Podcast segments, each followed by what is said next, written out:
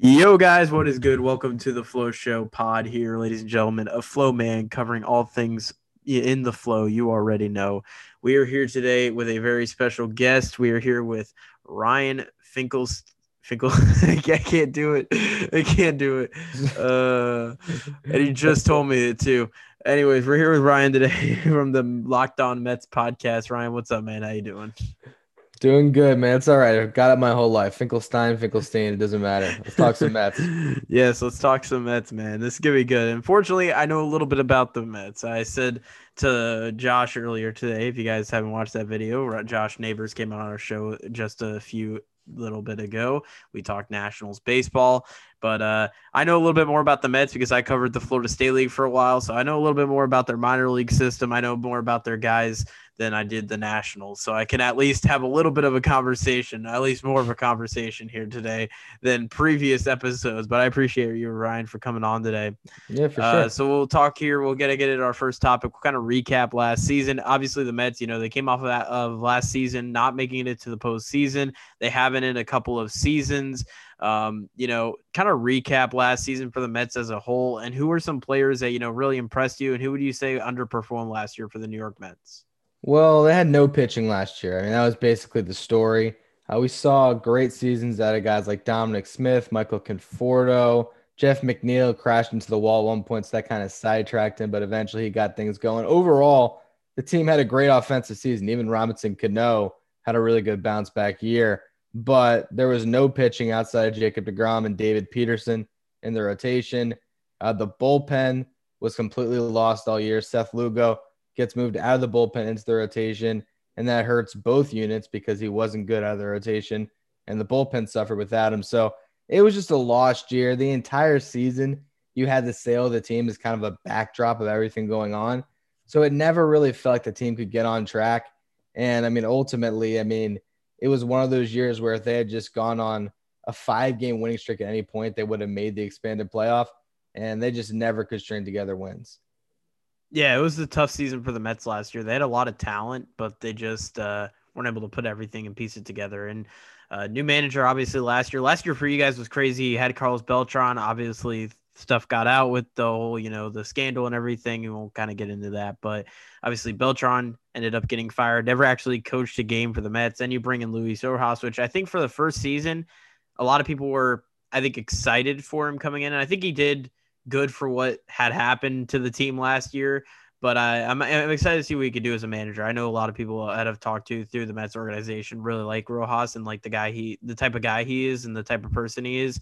So I'm excited to see what he can do. But it's gonna be an interesting season this upcoming year for the Mets. And obviously, we're in the thick of things. We're a little over a week into spring training. Your Mets currently are four and three right now so far on the spring so far, you know, I don't know if you watched any of the spring games or if at least maybe you've gotten to see some of the box scores or the lines or whatever. Um, but who has impressed you so far this spring for the Mets? And what would you say are some of the storylines up to this point for the team as well?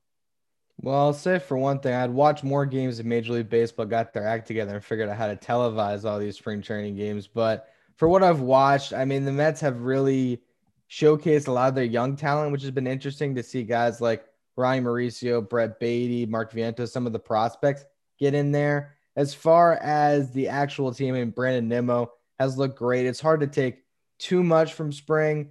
You know, I think the Mets are in a really good position right now with their lineup, with their starting pitching. I think there's a lot of questions about the bullpen and just the overall defense. And the Mets have actually looked a little bit shaky, making a lot of errors over the last week here. But, you know, overall, I think we're going to see a, competition for that fifth starter job is maybe one of the biggest conversations right now. Will David Peterson get it after a strong rookie year? Today, you know, in the media session, we learned that Carlos Carrasco has some elbow soreness. So we're hoping that he's going to be fine come opening day. If he's not, there's guys like Jordan Yamamoto, Joey Lucchesi, uh, Jerad Eickhoff, who could potentially fill into that rotation.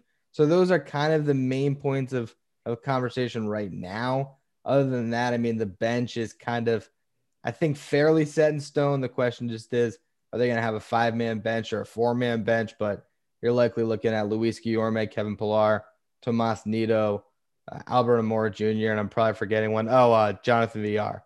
So there's this team is a lot more set in stone than Mets teams in the past. I would say.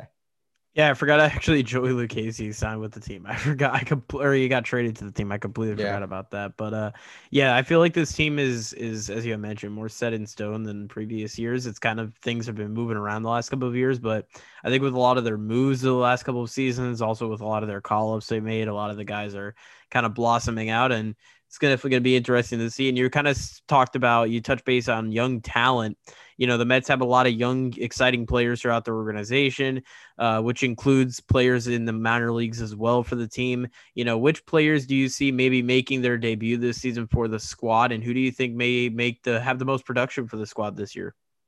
Well, the Mets have an interesting farm system because there's not a ton at the upper levels. They have a ton of talent at the lower levels, really stacked talent. And we're going to see those guys in a couple of years.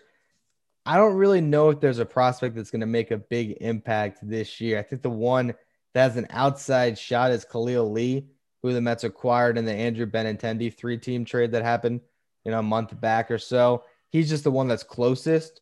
But I think for the most part, you're looking at guys who have the option to go down to the minor leagues that the Mets have added as depth. I mean, Sam McWilliams, the Mets signed to a major league contract, but he has minor league options. So he's a guy that's trying to win a job out of the bullpen. That's maybe one kind of youngish guy that might make it. But overall, the Mets don't really have any candidate this year that you would say is going to you know compete for the rookie of the year.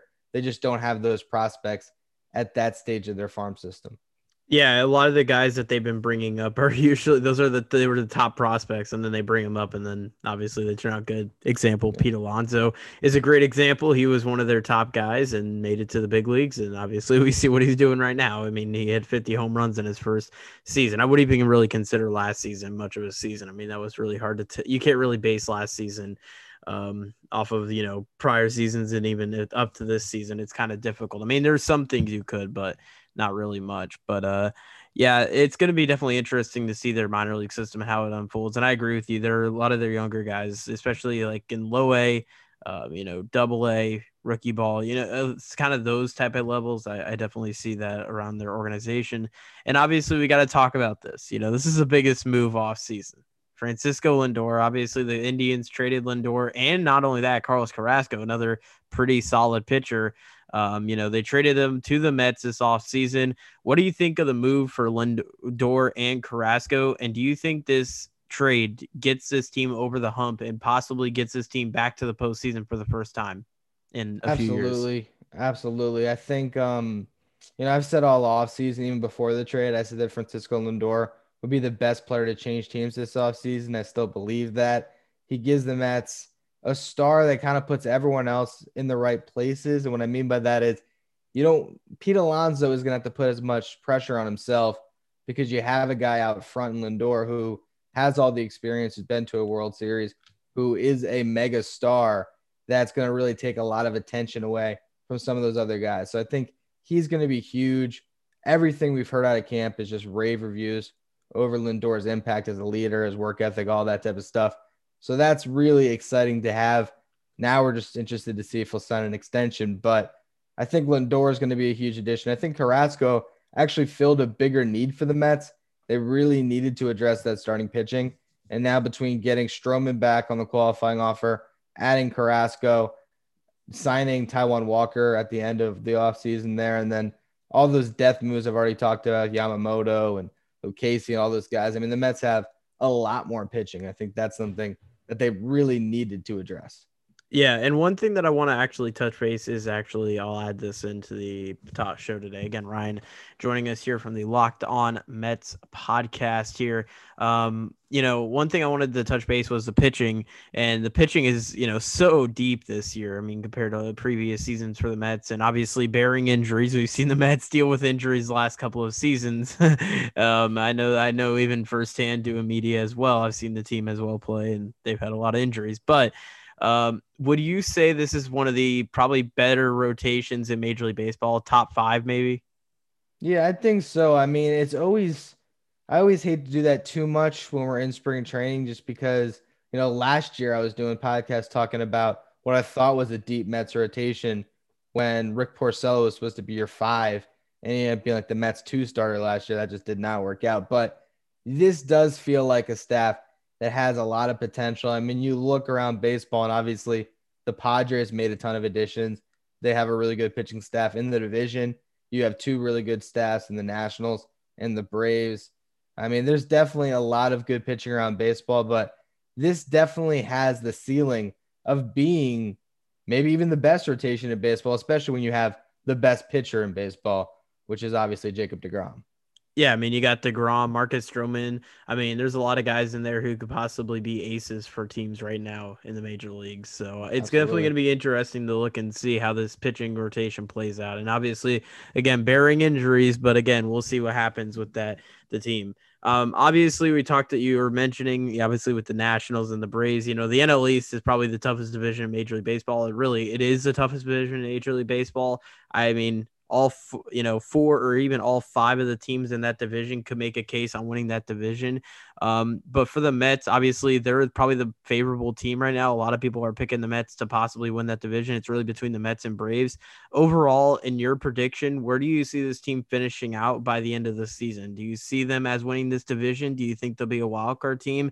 I think not a lot of people are expecting them not to make the playoffs, but you never know. Things can always happen. Where do you see this team finishing up by the end of the season? Well, you know, I, have been hesitant to say they're the favorites because I just feel like people are really underselling the Braves. You're talking about a team that has won this division time and again over the last couple of years. They're still the reigning division champs. They still have basically the same team, plus additions with Charlie Morton and Drew Smyly in that rotation. I, I like the Braves a lot to still compete because they have such a good defense. They have good. They have a good bullpen. Like they're a very complete team.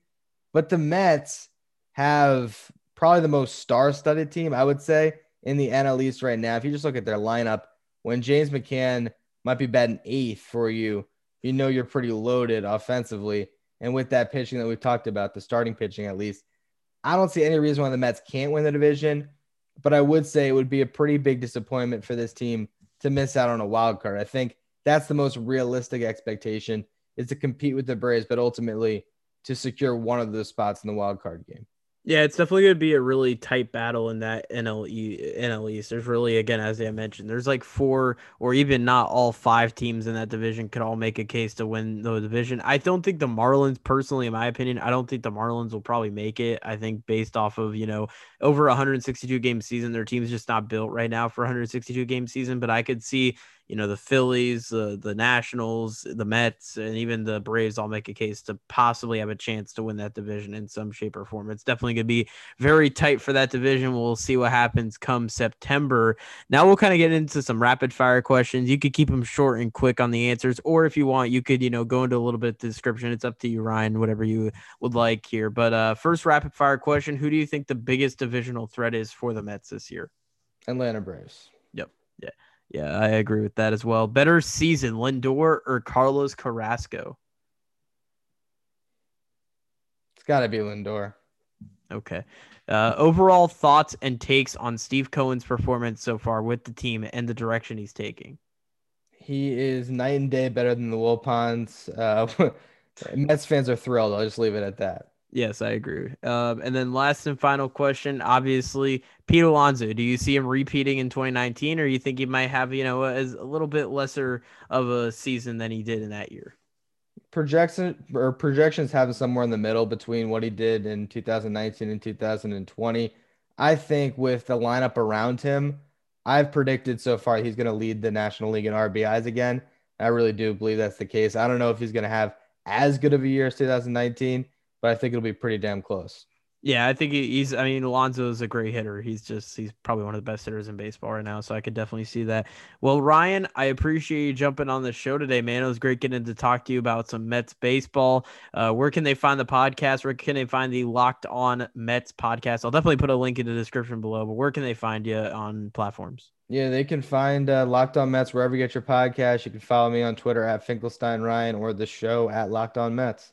Alrighty, Ryan, I appreciate you jumping on. Good luck, hopefully, to the Mets this season. We'll see what happens. A lot of stuff's unfolding. Obviously, we're in spring training. A lot of interesting pieces, you know, we'll be moving around, obviously, during the spring. So it's going to be really fun to see how the rest of this spring plays out. But I appreciate you jumping on and thanks for taking some time out of your day. Yeah, for sure, man. Thanks for having me. Yeah, you're welcome. And uh, guys, peace out. Like, comment, subscribe. We'll see you in our next show. Peace.